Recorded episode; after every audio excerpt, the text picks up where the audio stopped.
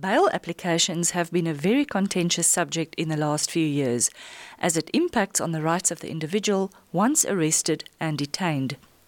Personal freedom and liberties are curtailed, and the issue between the right to freedom of the individual and the rights of society to be protected with regard to justice is a fine balance. Our legal practitioner in Legal Ease this week is Hector van Heerden, and he will focus specifically on the procedure followed in regard to the various courts and their jurisdiction to hear the application. We'll ask Hector to discuss the substantive or contents of bail or the format at another time. Hector, what exactly does bail mean?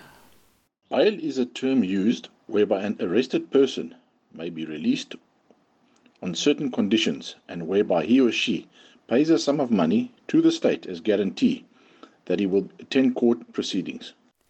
Is a person entitled to bail after being arrested?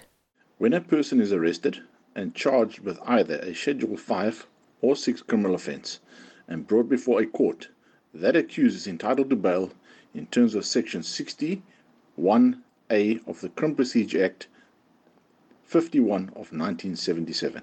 What court would a person appear in for the first time, and what does the appearance entail? Depending on the type of offence, he would usually appear before a lower court and, more specific, a district court. This first court is also referred to as the court of first instance. In some crimes, such as a commercial crime, he would appear in a commercial crimes court, which is a regional court and that would be the court of first instance.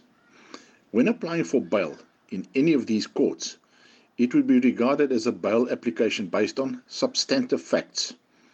This, in simple terms, just means the application is brought based on facts at hand of the circumstances known now, such as place of abode of the accused, his employment, any dependents, whether he's a breadwinner, and any previous convictions. What happens when bail is refused in this court of first instance? Should the court not grant bail, the accused can appeal the magistrate's decision to the High Court on the same facts presented to this court. The application in terms of section 65.2 of the Criminal Procedure Act. Should the accused not want to appeal to the High Court, he may bring a new application before the District Court based on new facts.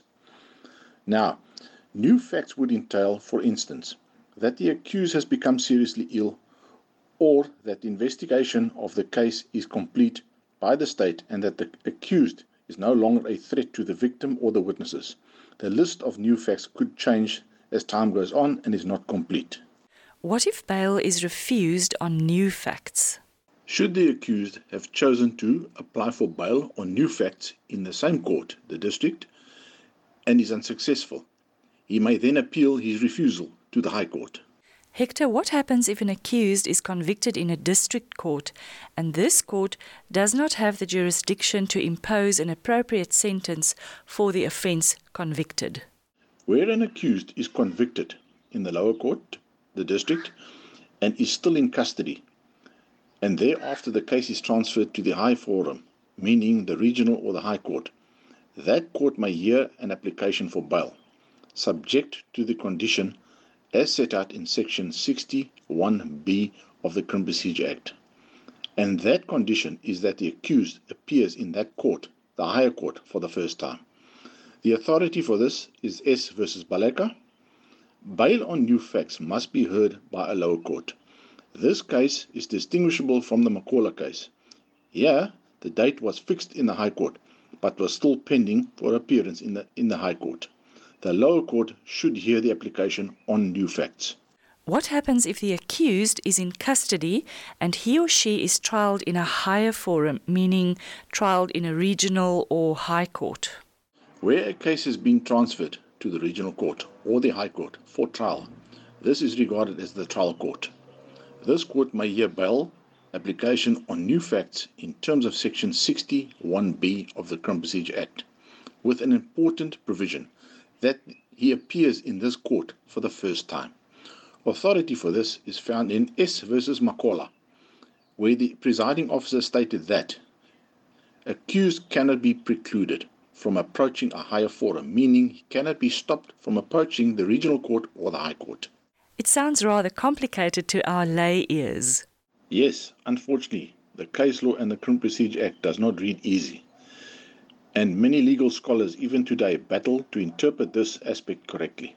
I've tried to simplify it by condensing the substance of case law and the Criminal Procedure Act together and giving it my interpretation, which is open for opinion.